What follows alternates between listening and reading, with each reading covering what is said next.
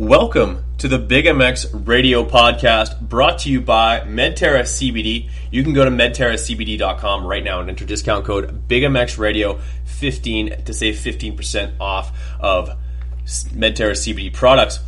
This podcast is also brought to you by Verb Moto. Officially, as of next week, or last week, Verb Moto presenting the Big MX Radio Podcast. You need to go there right now, sign up for one of their subscription services, get involved, give back to a group of guys who provided a ton of content for guys like myself and even the guy that's on the line with a lot of entertainment, and probably got featured quite a bit on that as well. We'll talk about it, and with us on the line, he is a repeat offender here on the Big MX Radio Podcast. He lapped up to about fourth place this last weekend, and he took home Salt Lake City 1 in the 250 class, and he's only 7 points back in the big championship hunt for the 250 East title. His name is Shane McElrath. Shane, how's it going? I'm doing great. I'm happy to be back on the Big MX Radio Show and catching up with my good friend, Brad Gephardt.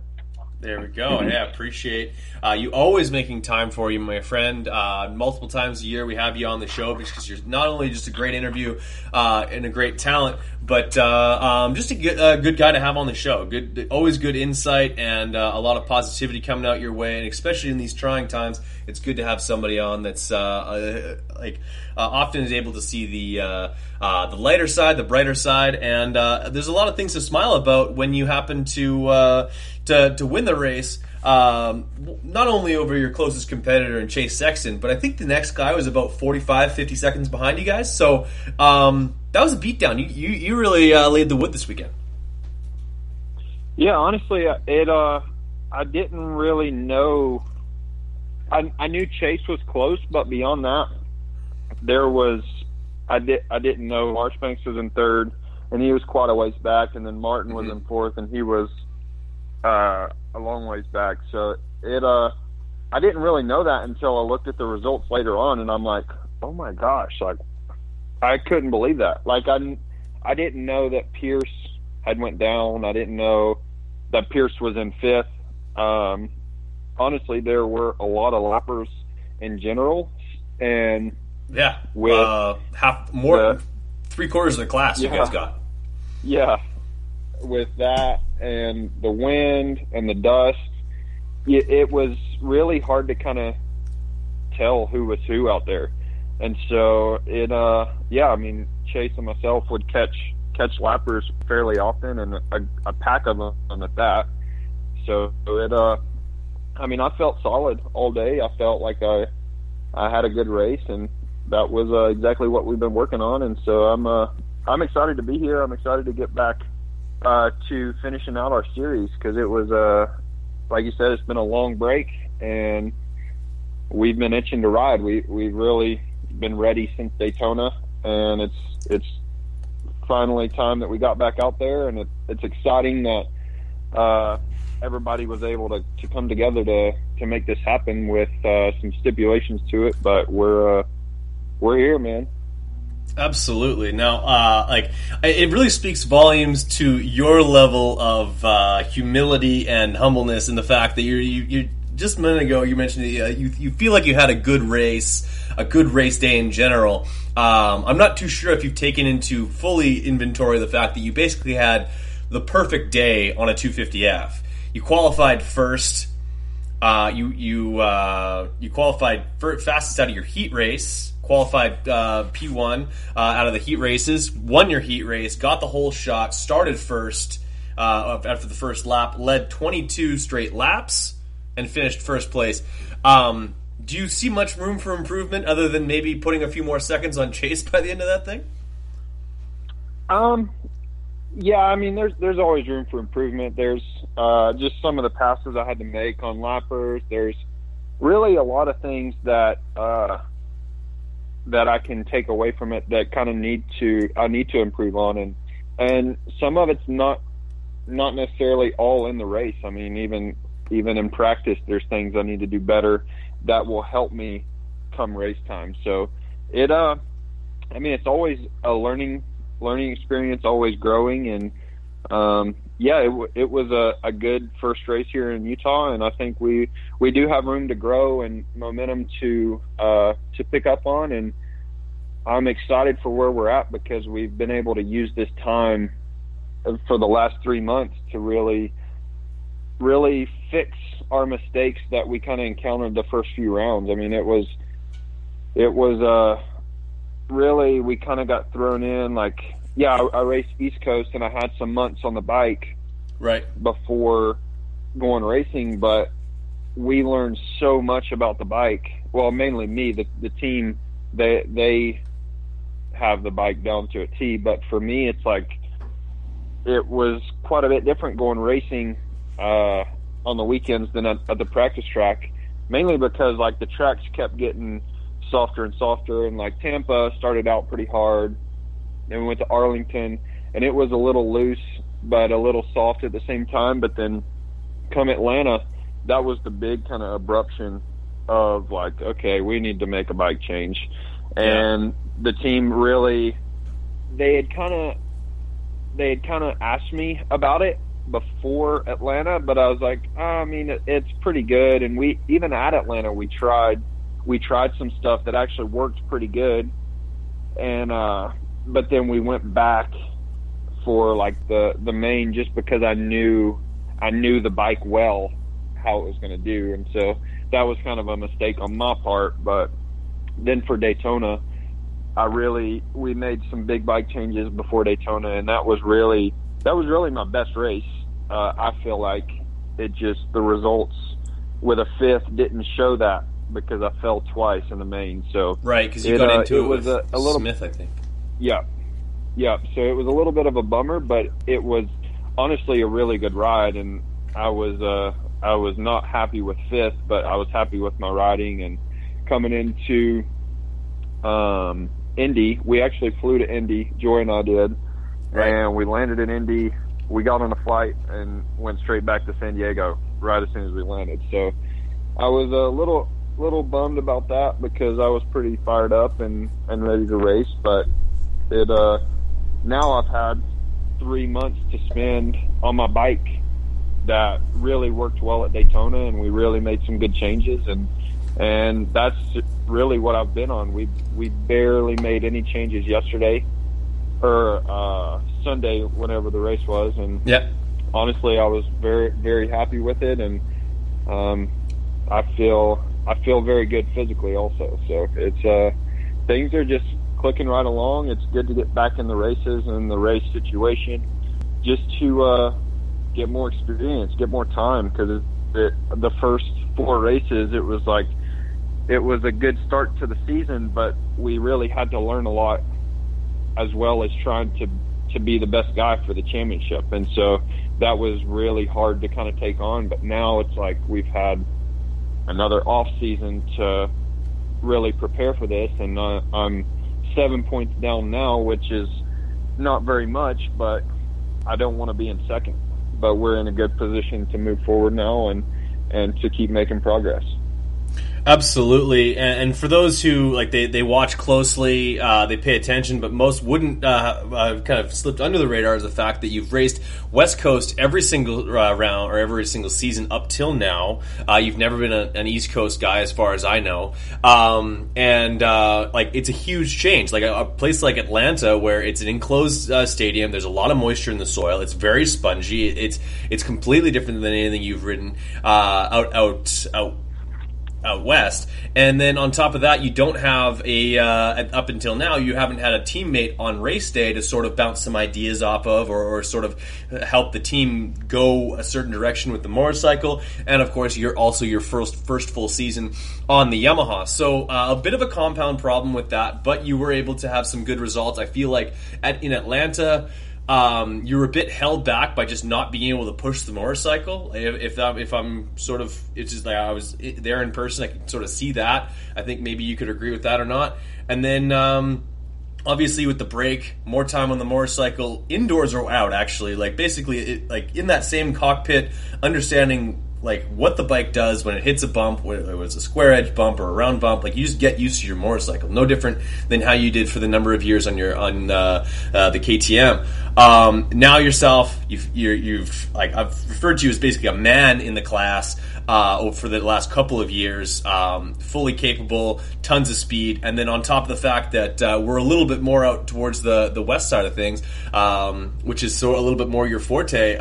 It kind of seems like things are sorting and start to roll your way. Probably not the position you wanted to be in with the rolling in the last few rounds down 10 points, but like you said, not only down by 7 and feeling confident, having a little bit of momentum, and oh, by the way, we're going to re-rack you guys and have you race tomorrow night.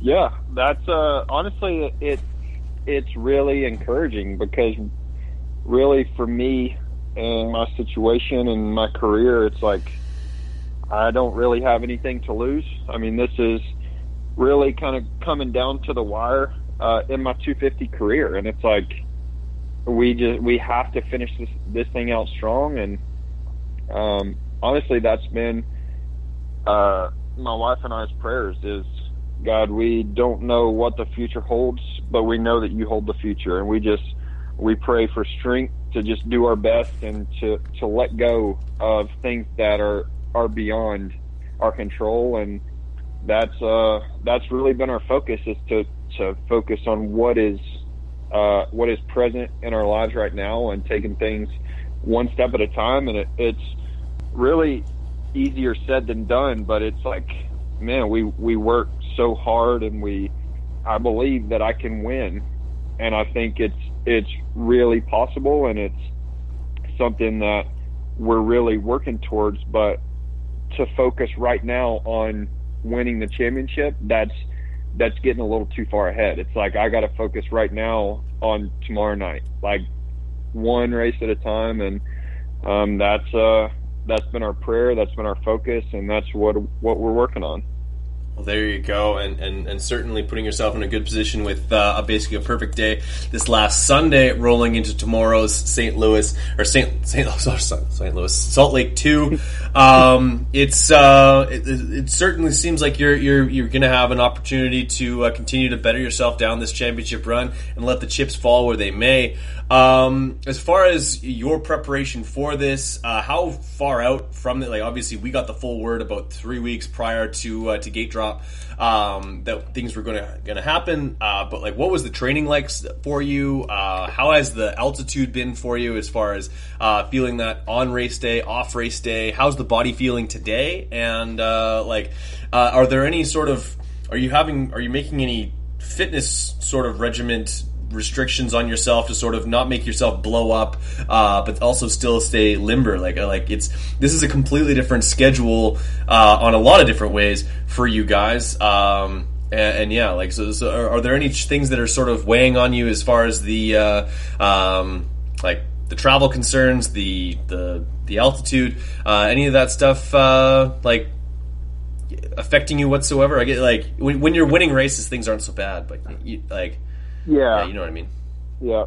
No, I think it's honestly, I think that's kind of where everybody is kind of feeling things out a little bit, is because like we race Sunday and then we race Wednesday again, and that's actually like pretty close compared to like even the Wednesday and then the Sunday. So we're going to have an extra day after this race, but it's it's been one of those things, like not ever being in altitude and then coming up here and having to race like pretty close together, where I mean we've been training really since Daytona, so it's not like we're trying to get better physically, we're just trying to maintain. And what that looks like right now is, I mean, making sure we're 100% recovered for tomorrow night. It's not, oh, we're trying to get in our training, we're trying to maintain this level. It's like in such a short span between Sunday and Wednesday, it's mainly all about recovery. Like, that's kind of the biggest thing. I mean, it may be different for the next half of the week when we have that one extra day. I'm not sure what our plan is for that. But honestly, I think we're all kind of in the same boat of making sure we're recovered, because the altitude, we're not used to that, which for me, it hasn't been a problem at all. Like I feel really good actually. Mm-hmm.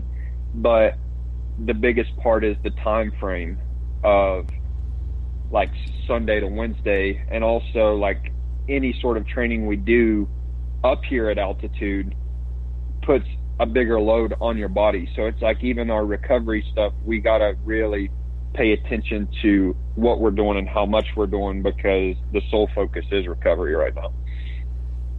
Yeah, fair enough. Absolutely. You need to put yourself in a good position to be successful as these days continue to add up. Like it's going to be like after Sunday, like you guys are going to be wiped basically 3 races in the span of 7 days. And this weekend, like, I don't know, like, maybe you can disagree or not, but like, daytime supercrosses are just weird in general. Like, it's a weird feel. The main event starts, the sun is still high in the sky. I think it was the hottest part of the day when you guys were racing your main event. The track seemed really dry and marbly. No fans in the stands is a completely other scenario, but like, did it seem weird? Like, could you hear like the flaggers like talking about you when you fly by and stuff like that? Like, what was the, like, that must have been a really weird, kind of almost an eerie feeling.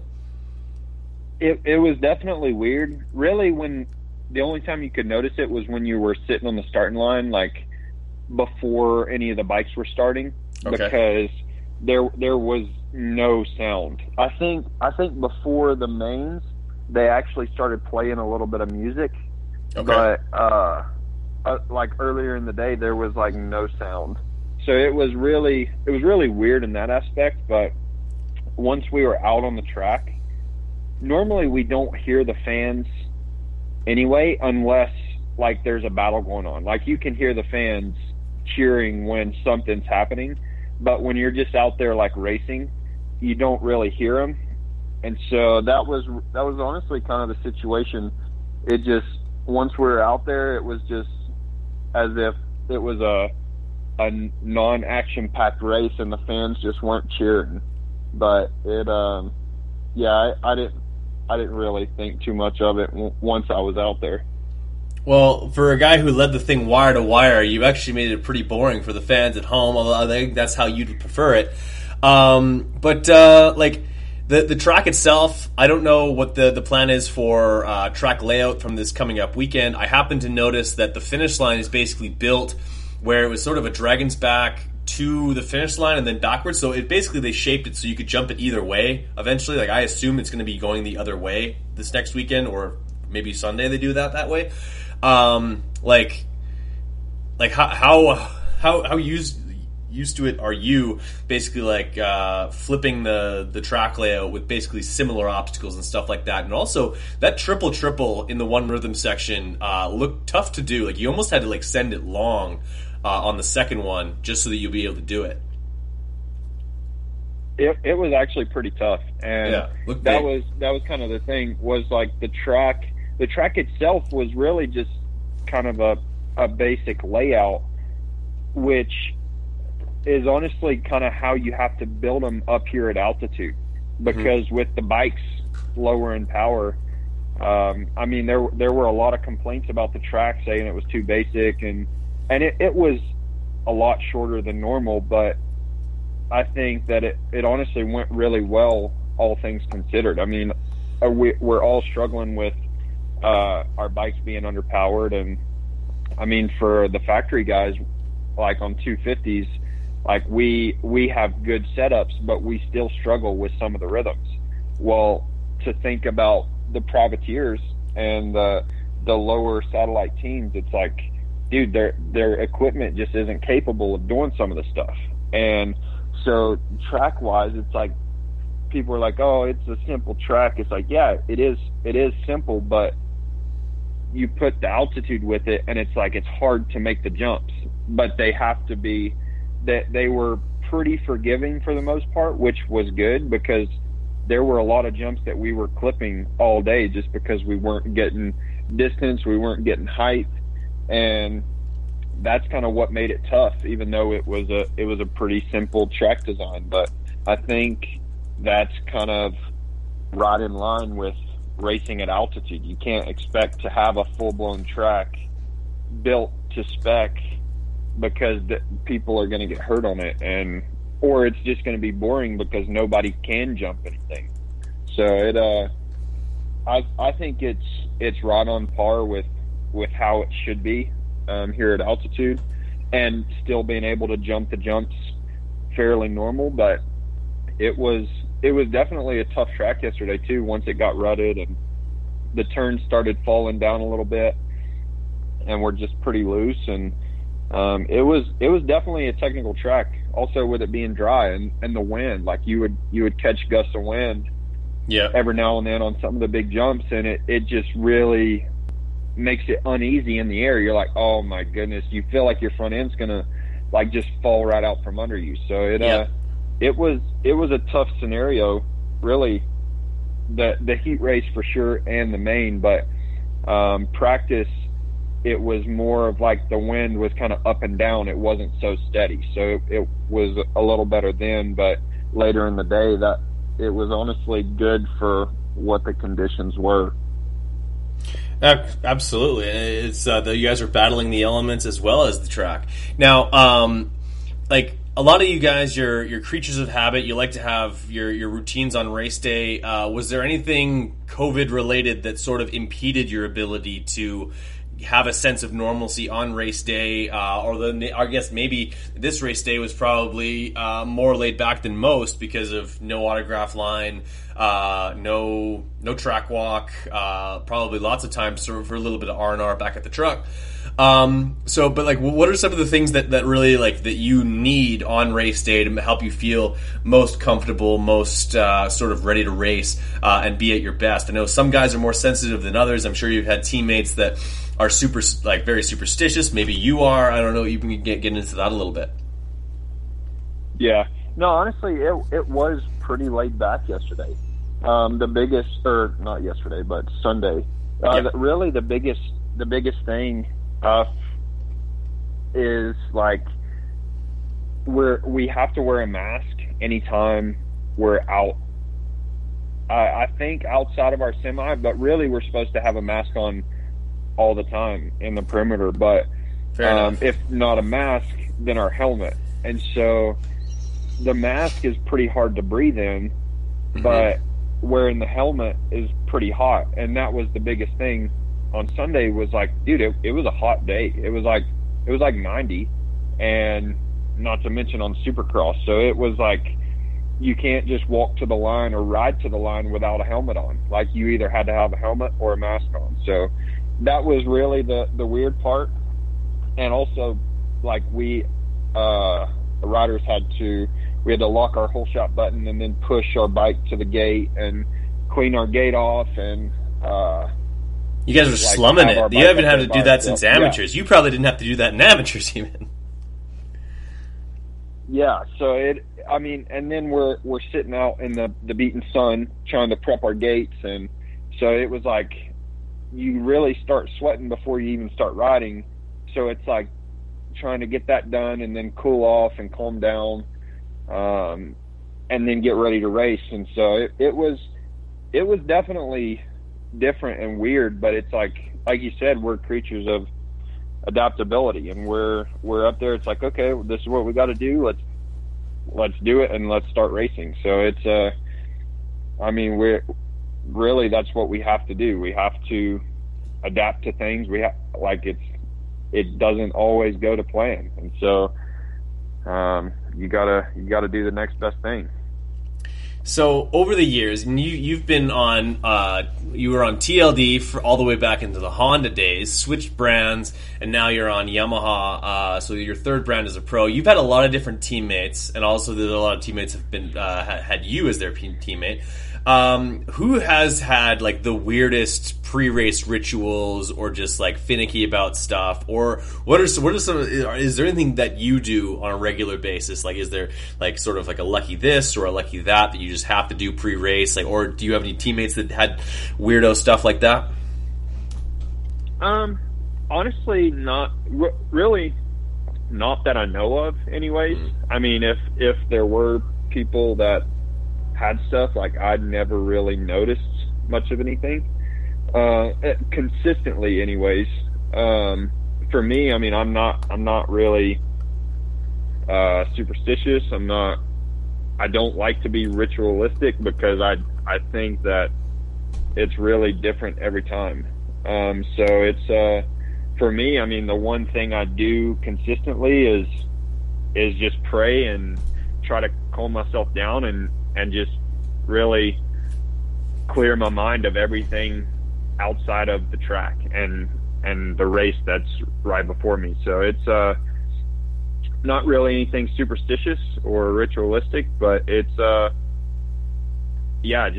I feel like that's kind of something that's necessary and needs to be done. And so I'm not sure if anybody else does things like that or has certain, I know there's people that do things, but I'm not really sure that I've noticed anything like that. Fair enough. Well, so, moving forward to in the next 3 weeks here, I understand that you're staying in an Airbnb with the rest of the Star Racing team. You've got your lovely wife with you, which is a huge bonus to your program, just for your own mental clarity and just having that rock that you can have with you, which is awesome. Do you have any other plans to, obviously you probably do some riding, when your series takes a bit of a break, but also just to take in the great state of Utah, because it's very picturesque, as I come to find out. Yes, you are very correct. It's very nice here. It's very clean. It's very clear. Like, the air is just like, you can see anywhere you look, really. There's no pollution. It's just really refreshing, honestly. But yeah, we've been doing some mountain biking a little bit, and we really plan on getting to be able to do that more after this Sunday's race, when we do get a little bit of a break. But also we want to go sightseeing a little bit within reason of kind of right around here, Park City's not too far away, and some of the other ski resorts. So it's like we're surrounded by big mountains, but we can only see them from a distance right now. So it's something that we're looking forward to, because we want to go do stuff like that. Go look around at some of the houses out here. Like, they're massive. It seems like they're all custom built, but everyone has like its own unique design. And so it's really, like I said, refreshing to be up here, because you feel kind of out of touch a little bit. I mean, we are staying like 30 minutes south of the stadium, so we're not really near downtown at all. So it's, I mean, which would be cool to be able to go down there a lot, but it's we've been there before, and really staying where we're staying is super peaceful and just refreshing. So I'm really excited with how it worked out, because coming into it, we knew, like, the team asked us, do you want to stay in this place with us? We seen pictures of it online, and it's like, okay, well, it looks good. So then when we get here, it's kind of exceeded our expectations quite a bit. So we're excited about it. Yeah. Awesome, man. Well, I'll let you get back to enjoying a couple of days off before getting right back in the saddle and trying to knock down a couple more wins before the series is out. Shane McElrath here on the Big MX Radio podcast. He's a repeat offender and one of our favorite interviews throughout the years, and certainly going to keep tabs on you as the clock ticks down on the third period of this series. Congratulations on the win. I know you got a ton of great sponsors and you got a ton of awesome people in your corner. I'll give you an opportunity now to give those guys some love. Anybody you want to give a shout out to, or any sort of message of wellness that you want to pass on to the Big MX Radio faithful. Yeah, I want to start by saying that God is really the source of who we are and what we strive for, and our peace and our strength. And man, His love is really abundant and overflowing to us in our lives, and that's really what we want to share as a married couple, as husband and wife, and as individuals too. And so we're super grateful and thankful, and it's the team as well has we feel like it's like worked out perfect timing, and just where we are and in our spiritual walk. I mean, the Monster Energy Star Racing Yamaha team has really done more than we imagined that they would do, but they're really competitive and they want to win. And it's really encouraging and exciting to be a part of because of the way that the team operates. And my mechanic, Matt, my trainer, Gareth Swanepoel, and yeah, I feel like the best group of guys around me that I need. And so, yeah, I'm excited. Absolutely, my friend. Well, I appreciate you always bringing the good word to the podcast. There's also a ton of positivity and just always a great interview. Really appreciate the time. Like I said, I'll let you get back to it. And I appreciate you just always making yourself available to us. So appreciate the time. Do not hang up just yet, but for podcast sake, we're going to cut it off right there.